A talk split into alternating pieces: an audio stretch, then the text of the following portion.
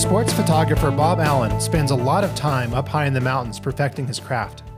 Bob shares his background in the sport and safety recommendations for protective gear to help us lengthen our days and years enjoying the slopes. I moved back to Bozeman in 1990 and ski photography, I mean, there's an excuse to ski, call it work, something, I don't know. In retrospect, ski photography is the dumbest thing ever. When you intertwine passion and work to that degree, you compromise both, and you know it. It was mostly tourism-based stuff. I never really did that much specific product stuff, so it was all more stock generated. Back when there was a stock, and you know you could shoot it and sell it later. You know, I'd work with you know Giro and Atomic, and you know I'd work with some ski companies and you know gear companies, but it was more on that kind of production schedule of outfitting your talent and shooting stuff and hoping to sell it after the fact. When I got out of the Navy, I uh, got a job waiting tables at Whiskey Jack's at Big Sky and skied that winter and learned to telly that winter and got back into Nordic a little bit, but I've always been an alpine skier. And uh, it was fun to, you know, be a ski bum that year and it kind of ruined my life for, you know, what being, the, the fantasy of pulling off being a ski bum again. I mean, the progression in the sport and you know ski design, and it's changed. You know how we access, how we recreate in the mountains. It's become way easier, way more fun, safer. You know, it's it, uh, just kind of the evolution of the technology has you know made it safer, more fun. You know what I've seen also is awareness of that. You know, it, it is a dangerous sport. You know, you're you're you're skiing fast through the trees, and if your goggles fog and you don't see quite right and hit a tree and you're in the hospital, it's a game life-changing experience. And so, it, you know, some of the subtle things in safety gear, you know, live to ski another day. I'm, I'm like the jerk on the chairlift at Big Sky. You know, if the topic comes around to, you know, they're be in awe of the mountain, riding up Swift Current and looking at the bowl for the first time or whatever. And, ask them, you know, anybody wearing knee pads. The, the response is always kind of interesting. Oh, we're not going to do anything extreme, or you know, that's not going to. You know, I don't have to worry about that. I usually do it far enough ahead so I have a time to say, well, here's here's my story that I'm going to inflict upon you. My cousins grew up in uh, first Fargo and then the, the, Twin Cities out of Minneapolis, and they would take a family. Uh, ski trip once a year, and sometimes they came out to Big Sky a few times. But this particular year, they were in Steamboat, and my cousin, who was I think in high school age, uh, he was snowboarding at the time, and they went to Steamboat, and he was toe siding across a blue groomer run, clipped the rock with his knee, and they basically picked pieces of his kneecap out of his groin and down his lower leg because all the ten, everything recoiled and it was a super messy thing, and it changed his life. You know, and how he's got a bunch of screws, and they had the patty cake his knee pad, his kneecap back together, and kind of put them back together best they could. And had he been wearing knee pads, it might have been a bruise or ouch, but it wouldn't be a life-changing, you know, thing.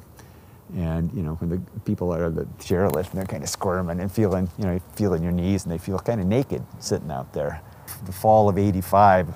Got, just got a job at Big Sky. I'm going to need to learn, you know, I can't just alpine ski. I need to learn. And he sold me my first telly gear and gave me the only telly lessons I had was like on his shop floor. And so I bought skis and he goes, you need knee pads. And he sold me knee pads in 85. So I've pretty much worn knee pads for 35 years.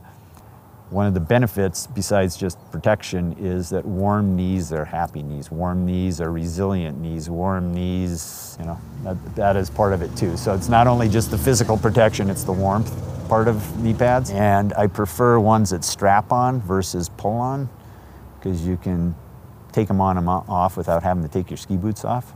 And they're comfortable to go uphill, downhill. I put them on when I in, at the car, and I don't take them off until I get back to the car, and don't ever think about it again.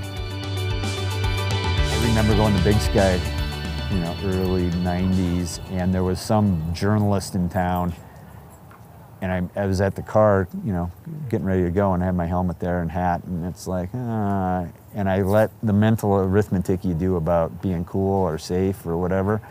It's like, I'm not gonna, I'm not gonna wear my helmet, and I wore a hat. I crash like once a year, you know. I don't, and I, I crashed, and I rang my bell. I hit my head so fucking hard, and it's like vanity over safety you know, never again. Especially, you know, people that are getting into the sport you know, what do you, what do you need? You know, and it's expensive sport. You know, what it was back then, you know, when I was growing up, you know, the fucking season pass was 25 bucks.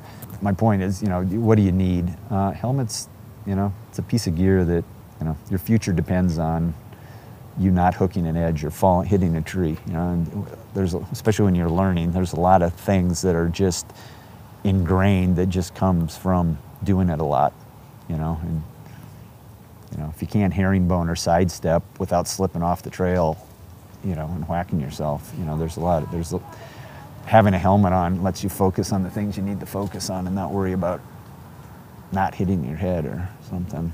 The great thing is that there's so much education opportunities through you know BSF and you know quality, like really quality instruction, whether it's Nordic or you know freestyle, you know just lessons. You know, having a, a, compatible partner that pushes you but doesn't push you to be stupid out of just bravado, that pushes progression in a safe way. Bridger not so much, but I mean it's steep and there's trees and there's cliffs, but like a big sky, there's all kinds of opportunities to slide for life. You, you can't crash. Self-arresting is you don't go up Lone Peak if you can't visualize and have practiced self-arresting. And you know, what does that mean? You tip over and start sliding, you need that nanosecond that you realize that you're no longer have your edges in control, you need to grab your pole and stick it in the snow and drag it like your life depends on it. Because if you pick up any momentum, you're not going to stop later. The other, the other you know, is practice with your, your beacon. It's, uh, you can't be fast enough at that. Yeah. You know, make, make it a, you know, at the family Christmas treasure hunt. You know, you got to find your clues using, you know, making game out of doing it because it's being, you know, the difference between fluent in a minute or two and a half hour of floundering, you know, your buddy's dead. You know, there's a fine line at the, where you're a dork if you're being overprotective or oversafe. The, you know, the skill set of safety has to be at the forefront of, you know, skiing train like that because you know, if you want a long skiing career, you, you can't have crashes. You can't end up getting hurt. You can't. You just can't. Gonna have like a boys' day of ripping. I wear elbow pads up there, so I wear knee pads, hip, tailbone, elbow pads, and a helmet. And that I don't feel that that is overdressed at Big Sky. If you're visiting a place or some place you haven't been before, don't necessarily go where it's not tracked. You know, especially like a Big Sky super dangerous place for advanced skiers if it snows an inch. Everything looks the same. All the rocks that have never I've never seen covered in 35 years are still sitting there the way they always are, you know, under one inch of snow. You know, people go motoring into stuff up there and, you know, tumbling in shale, knees, elbows, you know, tumble, helmet. But, you know, just a base layer that's warm keeps me warm, you know makes you want to you know stay out longer. You know, you get the value out of your day. You know, not yeah. sitting in the lodge or not you know taking another skin lap or whatever. You know, the the footprint of recreation is the challenge of the future. Electric buses that you know people honor and make it you know the model of the world. I don't know how you fix Big Sky. Um, the early days of the bus, when the bus first went in, I used to ride that thing all the time, and it'd be like four seats to myself. You have your boot bag and your laptop, and you know, and now you gotta it would be a full bus, but that's that's what they're made for, you know. And being able to get the big sky without the stress of it's stressful. So transportation, you know, locally is, you know, how do we fix that? How do how do we change our mindset? I hope that we navigate the growth with some self-reflection and kindness and you know ratchet back to aggro you know, get road rage going to Bridger to go skiing, you know, and that translates into lift lines and, you know, how we treat each other and we're gonna be challenged. Visit boballenimages.com for ski photography and 360 tour of Big Sky Resort. And come back to thelastbestski.com for more interviews and the scoop on skiing Southwest Montana. Until next time, happy trails